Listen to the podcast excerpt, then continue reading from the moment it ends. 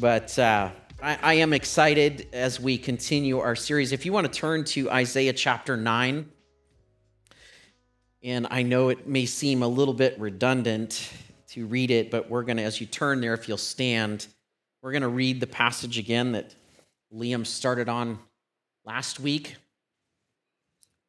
I want to keep this in the forefront of our minds. Isaiah chapter 9,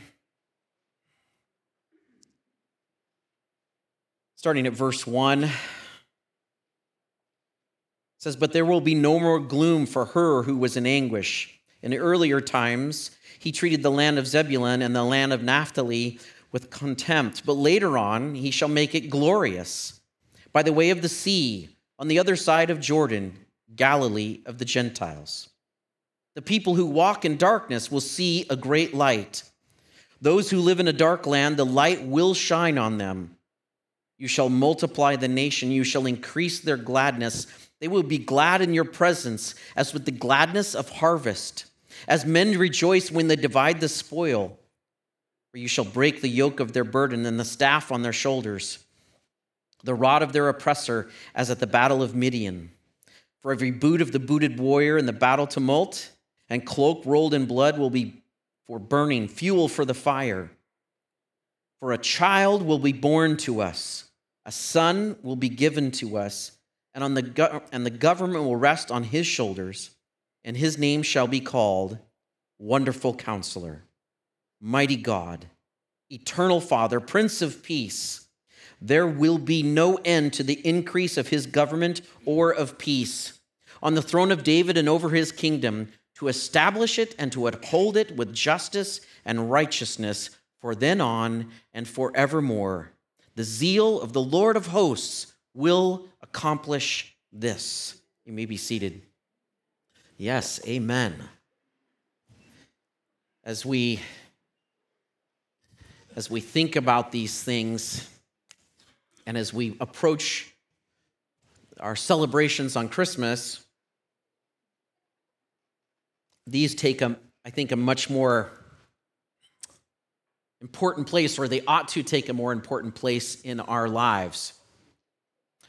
Um, I just want to also just mention that this is a, usual, not unusual. This is a departure from what we normally do. So if you're here visiting and you say, okay, we're, it's a topical series, we normally teach through a book of the Bible, and we're not the only church that does it, so don't think you're special. um, uh, but it is, a, it is a distinctive of one of the things that we emphasize here. So normally we would pick a book of the Bible and we would teach through it that verse by verse. But there are times and seasons where we understand that a sermon series or a topical message is really important because we need to hear those words. And this again, this year we, we made the decision to focus on the names of Jesus as it relates to this Christmas season. I, again, I believe it was really important for us at this time. And again, last week, Liam taught from this passage, and the focal point was on how Jesus would be known as the wonderful counselor. And Liam began by asking the question what makes Jesus the better or best counselor? The short answer is that he is God, and therefore he knows all things, and every word that he speaks are the very words of God. And then he asked, Well, what does he do with all this knowledge and counsel? Everything he does, it is to display his glory, and it is all meant for our good, for the good of his children.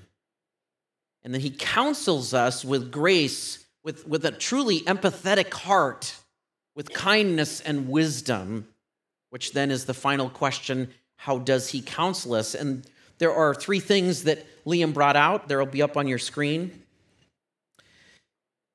And he says he gives us his spirit. His spirit is our counselor and also the comforter, which we desperately need in this world, yes? A counselor that you can count on all the time to never leave you, lead you astray. We need that.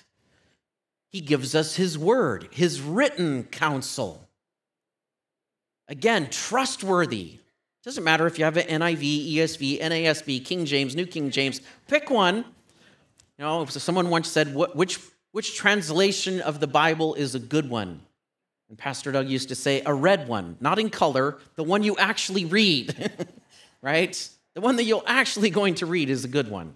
Now, I mean, there's some exceptions to that, but because um, there are some, some crazy attempts. Um, but we have the counsel of his word and we can open it anytime we want. It, as Liam brought out last week, it has everything pertaining to life and godliness. How much is everything? Well, it covers everything. There is no room that it does not cover. Now, it might not address those things very specifically, but it will address everything in principle. That as we read the words, we can understand the principle that we need to know about every piece and portion of life. And then he gives us each other. We are each other's counsel. As, as it was asked, Am I my brother's keeper? And the short answer is, Well, that was kind of weak. Am I my brother's keeper? Absolutely. We have a responsibility. If you see your brother in sin or sister in sin, what are you supposed to do? Hey, good luck with that. Have fun. I know it's wrecking your life. No, we are to go to them, plead with them. We are each other's counselors.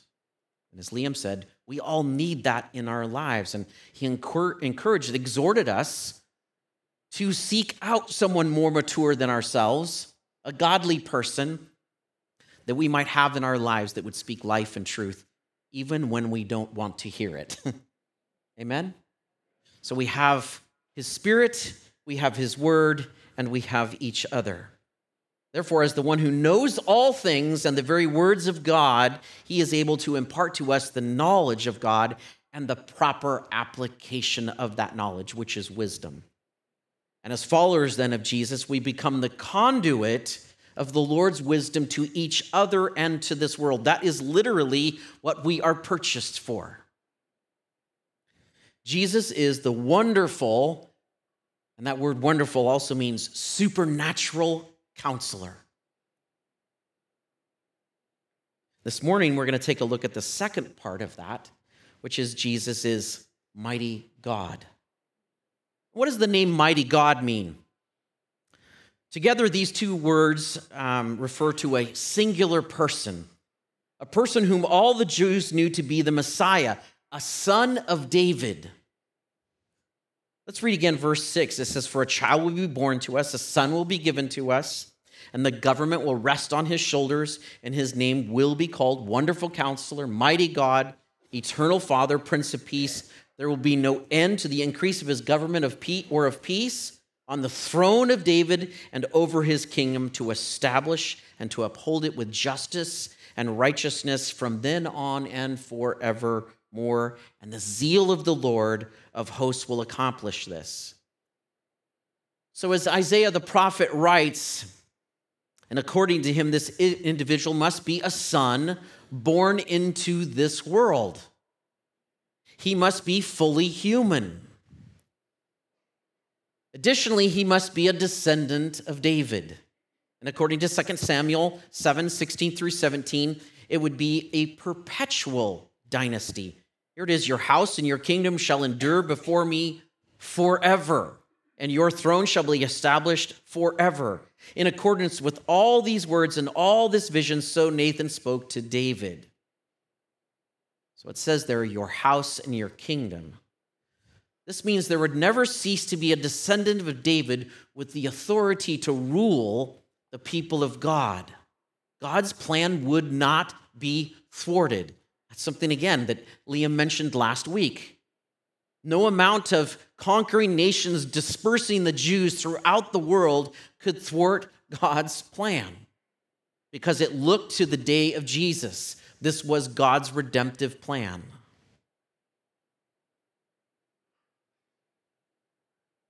Verse 6 reminds us that this person would also be called Mighty God. And I, I, I do tend to geek out on like science and history and all these kind of things, but I, I will spare you all the fun stuff I dove into this week. But the Hebrew term is El Gabor, the, uh, the name of one of the names of God. And in the Hebrew Bible, this phrase, believe it or not, only appears twice in the entirety of the Bible. Only twice. And this is the first mention here. The other instance is in Isaiah chapter 10, verse 21. And this is what it says A remnant will return, the remnant of Jacob, to the mighty God. Now, what's interesting about that passage is that is specifically referring to Yahweh, the God of the Jews, the name by which he was given I am who I am.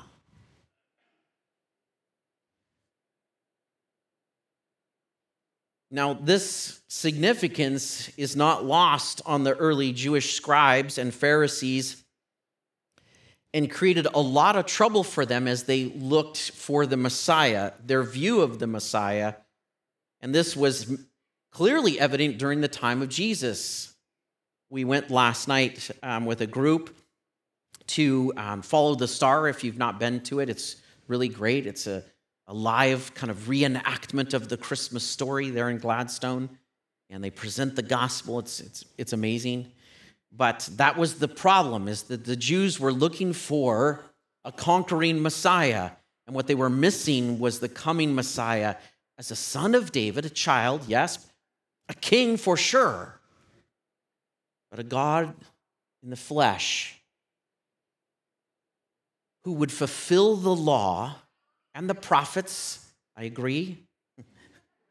the law and the prophets, and would bring about restoration in the hearts and minds of men and women, that it would bring reconciliation. I'm still looking too. and we understand that that problem is sometimes still evident for today because we sometimes want a king and a leader to be very present with us now in a different context. It's really easy for us to look to a human being, amen? To say, oh, that person's gonna solve our problems. That's gonna bring peace in the world. There is only one who will do that. And according to the scriptures, he would be fully man and yet fully God, coming together.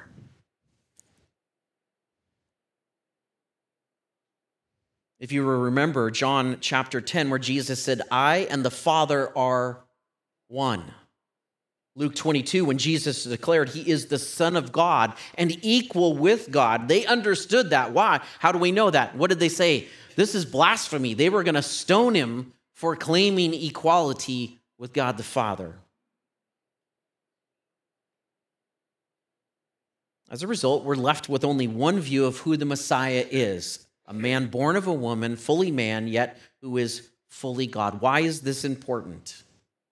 Because this takes us back to the Garden of Eden, to Genesis, to the moment when God pronounces judgment upon the first two humans, a judgment affecting all of their descendants up to present day.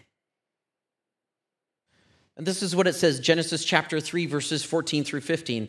And the Lord God said to the serpent, Because you have done this, cursed are you more than all cattle and more than every beast of the field. On your belly you will go, and the dust you will eat all the days of your life.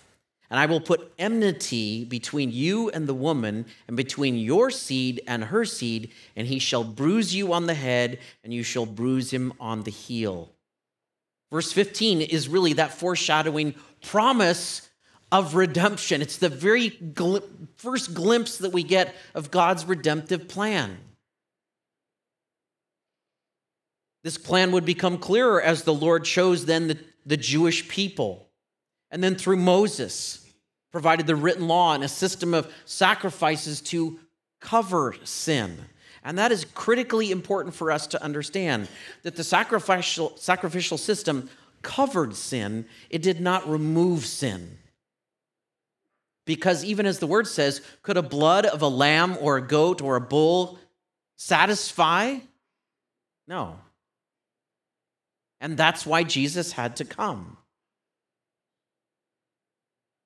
in the law was the continued foreshadowing of Christ, the future perfect Lamb of God who would take away the sins of the world, as John would declare, John, uh, John the Baptist. Behold the Lamb of God who takes away, not covers, takes away the sin of the world. It's in the person of Jesus that the word mighty God, El Gabor, take on their full meaning. God, our powerful champion, our hero. I love that imagery because it brings a lot of different things to our mind.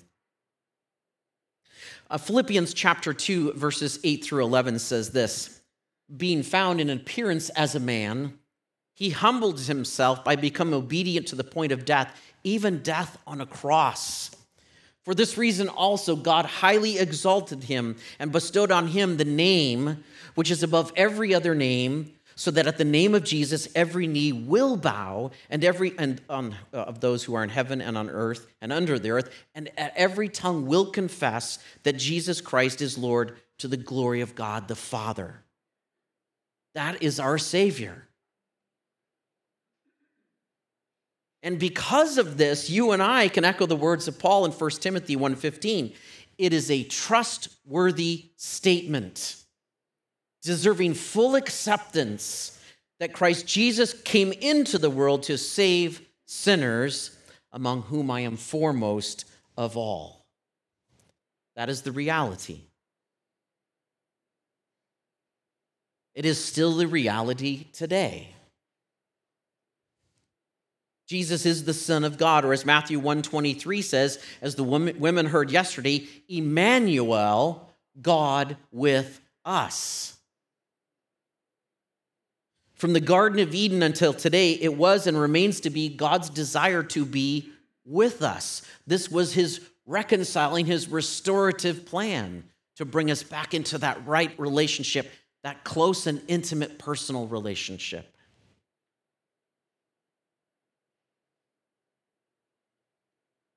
As Liam mentioned last Sunday, some people believe God spoke the world into existence, set it spinning on its axis, and then stepped away and remains uninvolved. And nothing could be further from the truth.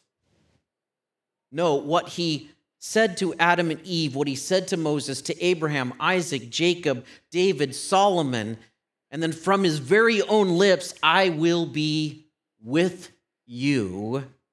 I will never leave you nor forsake you.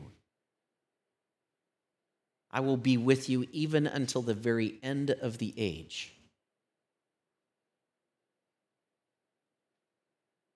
like this, what Matthew Henry said.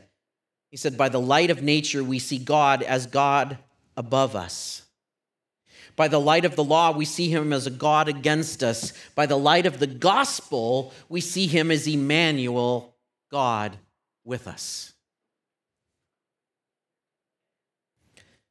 The mighty God, our champion, our hero, stepped down from heaven and entered this world in human form, entering the physical and spiritual war on our behalf. To give you an idea what that might look like a little bit, try to remember with me back in 1 Samuel chapter 17. And the armies of Israel and the armies of the Philistines have gathered in the valley of Elah they're facing one another, and there is fear in the hearts of the people of Israel, the army of Israel. And out of the army of the Philistines comes Goliath, this truly giant of a man. And he taunts not only the people of God, but God himself.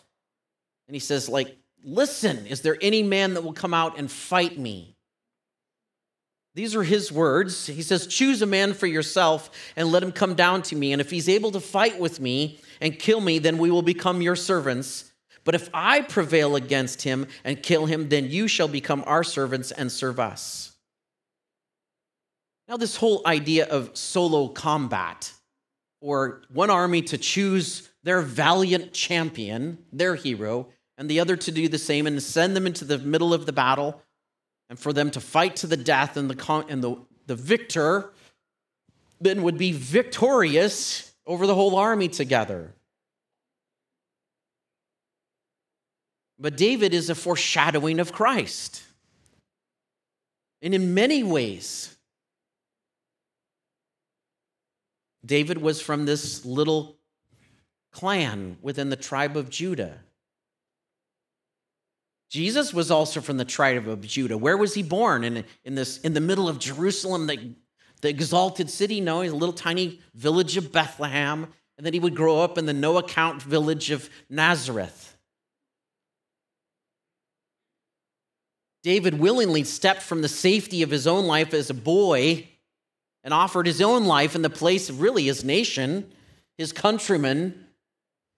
And Jesus left the glory of heaven and offered his perfect life for our sinful lives. David was a victorious champion and king, anointed by the Lord. Jesus is the ultimate victorious champion and greater king. He is the holy and anointed one. Amen. And he leads us daily into battle now by the power of his Holy Spirit because he is already the victor.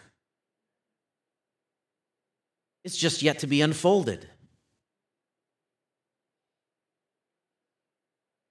He is the mighty God who is with us at all times, now and forever. And it's for this reason, really, that verses two through six are true. So it says, The people walk in darkness, they will see a great light. Those who live in a dark land, the light will shine on them. You shall multiply the nation. You shall increase their gladness. They will be glad in your presence. And it goes on and on. And it's describing the condition of people when that when that king, that champion, completes his work, when he arrives on the scene. This is what Jesus said in John 8 12. Jesus again spoke to them, saying, I am the light of the world. He who follows me will not walk in darkness, but will have the light of life. See, because he is the mighty God, he is the power over darkness. Not just physical darkness, but spiritual darkness. He brings light into the most spiritually dark places where he found many of us. As he does this, his spirit illuminates the hearts and minds of those who, in rebellion, are living in that darkness, and his light of truth leads them out of the darkness into the light. And through salvation, he then does, as the passage says, he's multiplying the nation. This is an exciting thing. What is the, one of the most exciting things that can happen, right? Is the church can grow by multiplication, not by addition. Let me explain. By multiplication, by us reaching out to those that do not know Christ speaking the truth, bringing the light, his light, because he then goes on to say, You are the light of the world. And then God multiplies us. That is the most exciting thing. It says, All heaven rejoices when one person repents and comes to Christ. He is multiplying the nation, his kingdom, and and He is our source of gladness, our joy as we walk now in His presence. Our joy is like those attending the wedding party mentioned by Jesus in Matthew chapter 9. But as many as received into them, he gave the right to become children of God. We get that additional benefit of not just attending a wedding, but being adopted into his family. In verse 4, Isaiah mentions the joy of those serving in battle and he's referring to the battle of Midian there with Gideon. And you, you perhaps know that story that God whittled them down for this pretty large army that was still greatly overnumbered to 300 little measly guys, right? Uh, against many thousands more. And the whole point of that was so that God would, or the people would be able to say, only God did this. They would, could not claim that we did this by our own might and strength but that it was by God and God's power alone. That is some serious rejoicing. And that's what he's saying. He says, like those men that saw it with their own eyes, experienced it, and then got to gather the spoils that they themselves did not earn. How's that for us? He says, we get to enjoy all of this world because he purchased it all. It belongs to him. The Lord broke the yoke of bondage and loosed the cords of oppression, and the Lord blessed them with the spoils of victory. Our treasure, the spoils of war, are to be his children, to, have, to know his provision, the hope of heaven, to have the inheritance with Christ. This is an amazing thing. This hard, I think, I don't know that we fully comprehend it what we get in this bargain, it is completely unfair. We were talking about it this last week.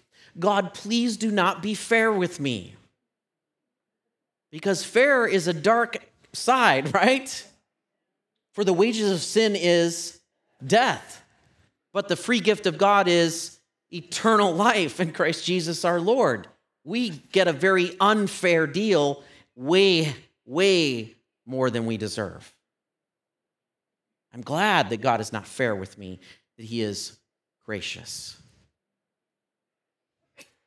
And that He gives us the great joy of being in His presence, the gladness of joy of walking with the King of all creation. More than that, 1 Corinthians 15 55 says, O death, where is your victory? O death, where is your sting? We have the reality that though we die, yet we will live. And we could say, oh, what's, what's the world going to do to me then? Do me a favor, kill me. Because I'm going to walk right into his presence. Therefore, we can be people without fear. And this is the very thing that inspired the disciples, the apostles, the apostle Paul. I mean, here's a guy that they beat him near to death and left him for dead outside of the city. He got up and went back into the city. That is some crazy boldness and confidence. And this is the same confidence that you and I have today. Sometimes we don't feel that.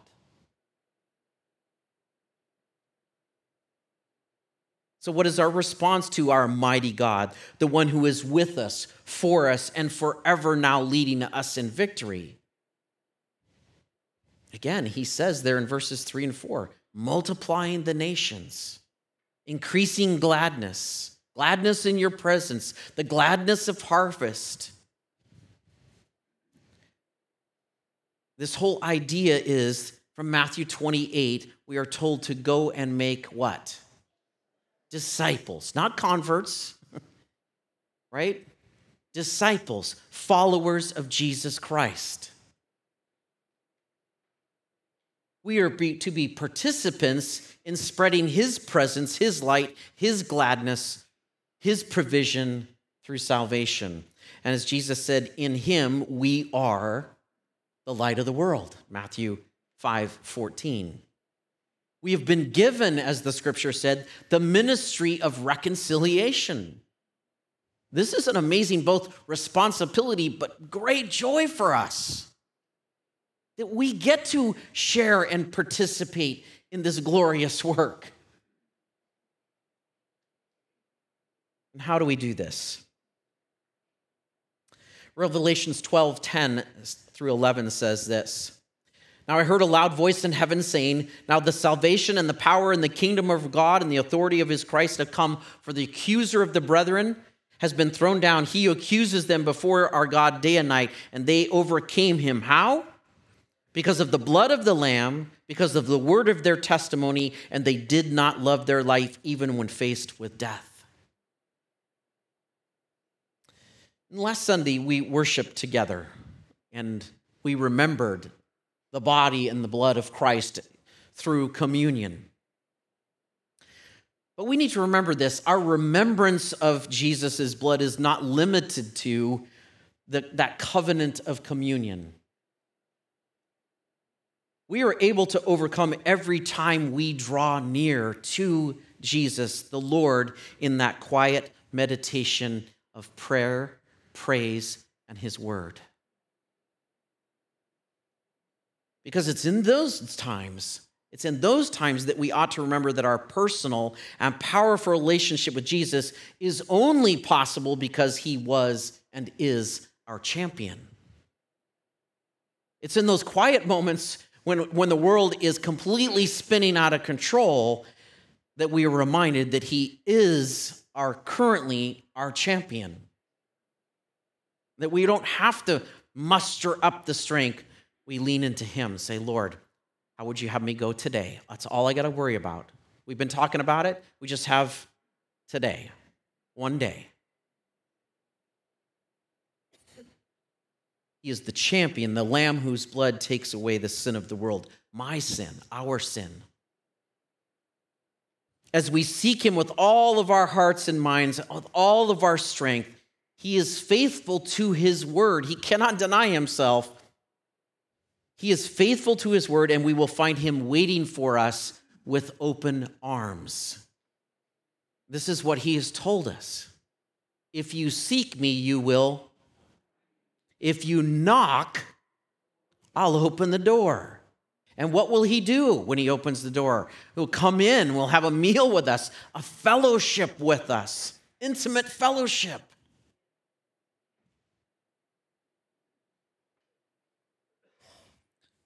We'll find him there welcoming us as sons and daughters, saying to us, It's good to see you. It's good to see your face. It's good to hear your voice.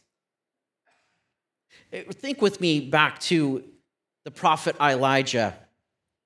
It was his consistent love and pursuit of the Lord that enabled him, by the power of God, to commune with the Lord consistently, to hear from him, and then to know how to act upon those commands.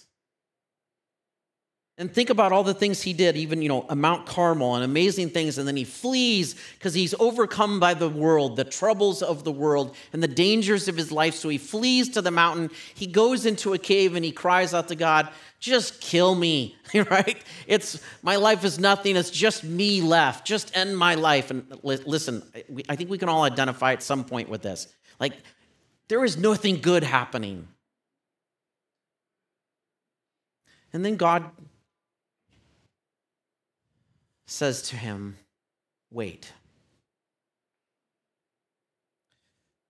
And there was a, an intense storm, windstorm, and rocks are going everywhere.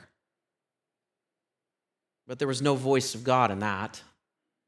There was an earthquake shaking the foundations. There, there, there was no voice of God in that. And there was a consuming fire and there was no voice of God in that. No, it was the quietness moment that followed that he heard the voice of God. You see, God's voice is heard in the quietness of a heart fully surrendered to him.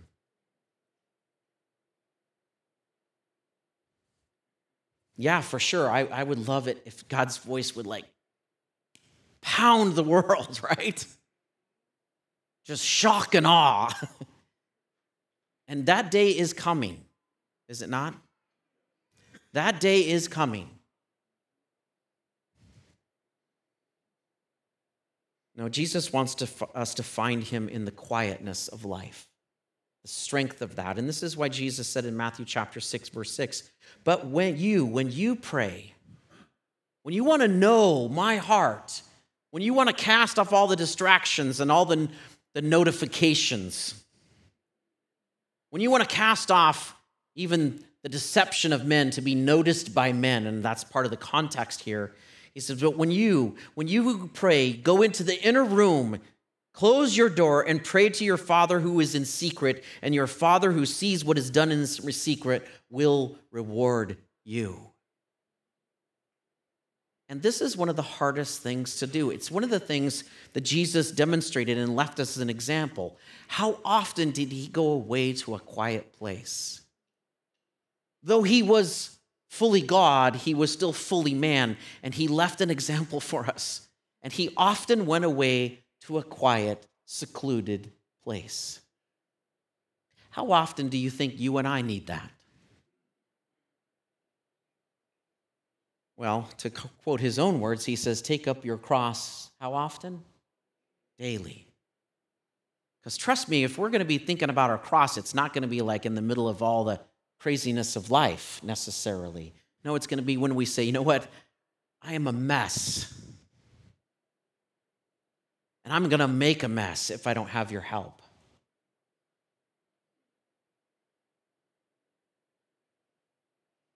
It's in the secret and quiet place that we find our greatest connection and comfort and answers from the Lord. Yet it is this place that we often forsake first. Why? Because in the quietness of our hearts, with the presence of the Spirit, we cannot ignore the storm, the earthquake, and the fires of our own making, if we're honest, right? When it's just me and Jesus, me and the Lord, His word, His counsel, His spirit, it's a little difficult to avoid the obvious.